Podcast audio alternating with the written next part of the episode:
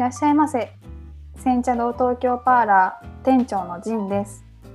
煎茶堂東京パーラーはこのラジオ番組の舞台となる架空のカフェ。ここではどこからともなく集うお茶好きたちがお茶がもっと楽しくなるお話をして優雅な時間を楽しんでいます。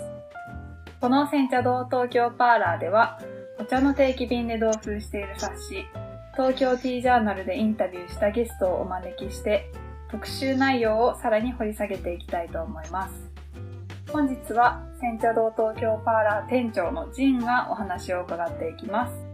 今回のゲストはボリューム28でインタビューしたガラス作家の黒川時子さんです。黒川さんのプロフィールをご紹介します。黒川さんは東京ガラス工芸研究科にてガラス製作を学んだ後、香川県のガラス工房に勤務。1999年にガラス工房ガラス B スタジオを設立されます。その後12年間の産休育休を経て2013年より制作を再開。8月21日から29日の間、西荻窪の鳩場にて個展を開催予定です。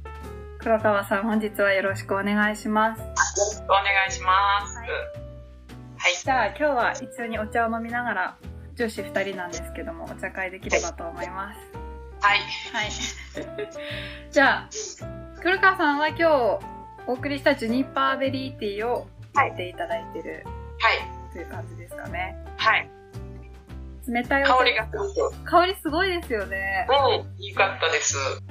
ジュニパーベリーってご存知ですか？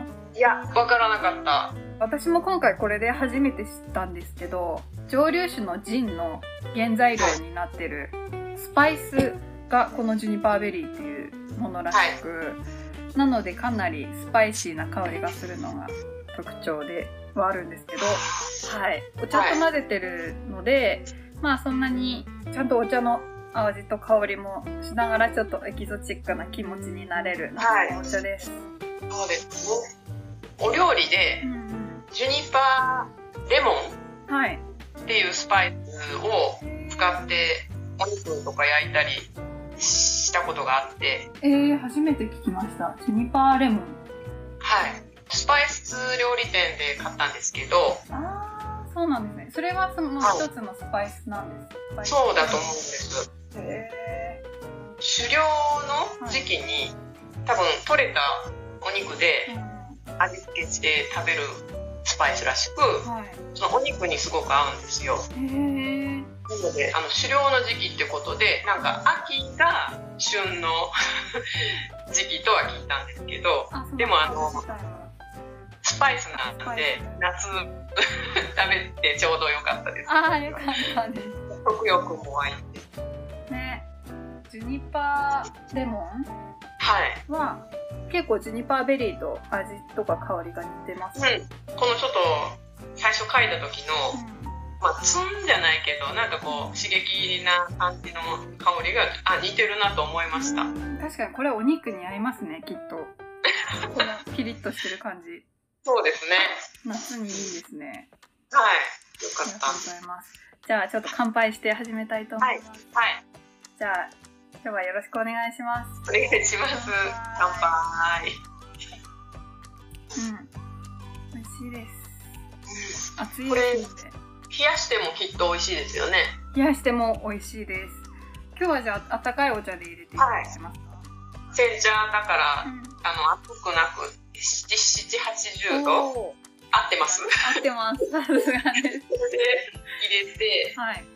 でも今飲んだら、あ、これ、冷たいのも美味しいんだろうなとう。んうん。冷たいの美味しいです。一応その、今回お届けする東京ティージャーナルのレシピでは、冷たいお茶で紹介してて、あ、はい。はい、温かく入れて、氷がいっぱい入ったビーカーにざっと入れて冷たくして飲むっていうレシピで紹介してます。それも良ければ、届いた後にレシピ見てお試しください。はい。やってみます。はい。今日今、黒川さんが飲んでたのは、ご自身のグラスですか？あ、そうです。バレました。いや、バレました。特に、恋にやったわけじゃない。いやいやいや、白のグラスに緑、はいちょっと透けますよね。でも黒川さんのそうなんですよ。ガはい。レシピ撮影の時にはい。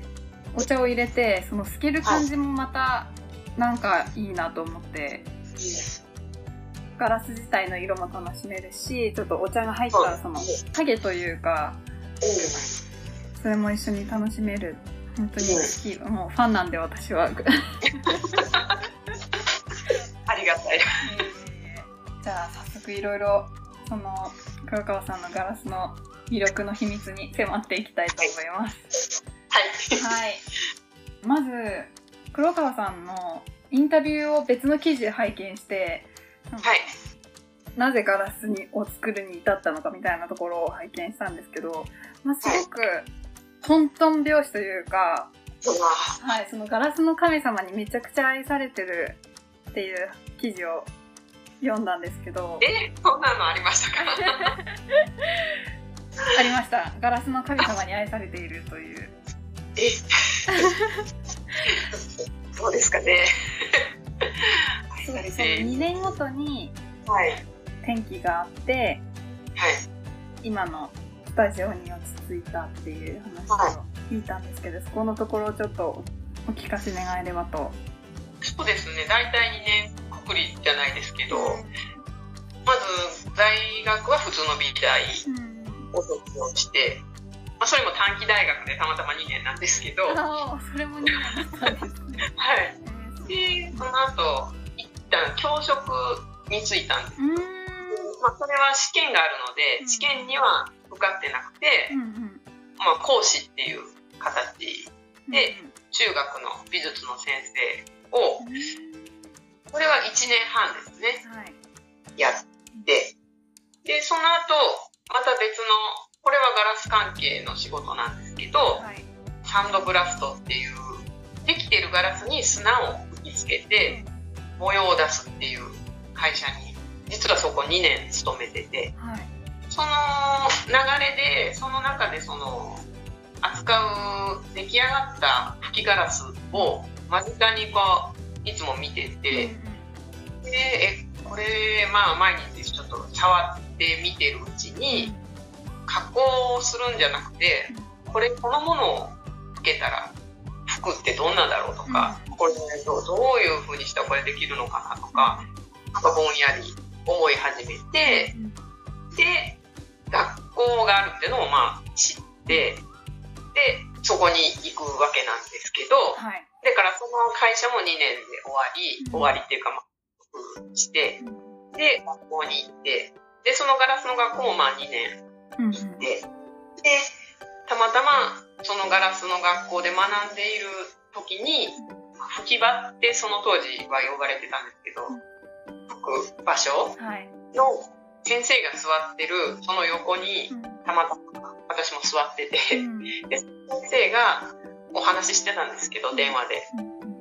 えー丸亀っていう言葉がその先生のから発せられるのを耳にして、はいえ、丸亀って香川のと思ったら、もうそこからもう耳がもうすごい、そっちに全集中して、で、新しく、まあ、丸亀市がする工房ができるっていうのを、なんとなくこう、かいつまんで話が見えてきて、でそこ、私も行きたいです。であ、じゃあ、あの、試験というか、その、まあ、面にあるから受けたらいいよって言われて、で、受けて、うまくそこに滑り込めて、で、そこで働かせてもらうことになって、それもまあ、ちょうど2年勤めさせてもらって、その2年の間に結婚をし、自分のガラス工房を持てることになり、で、始めたんです。で、まあ、ガラス工房を始めるにあたって、そんなに最初うまくいくわけもなく、いろいろ紆余曲折ありつつ、で、結婚して、妊娠があり、まあ、ちょっとお腹も大きくなったら、吹き続けるのもちょっと怖いので、6ヶ月の時に、まあ、ストップして、そこからまあ、出産育児に入るんです。大体2年、2年でことが 進み、はい。で、まあ、そこから12年のお休みに入るわけなんです。さて、今回はガラス作家黒川さんにガラスについてのお話を伺いました。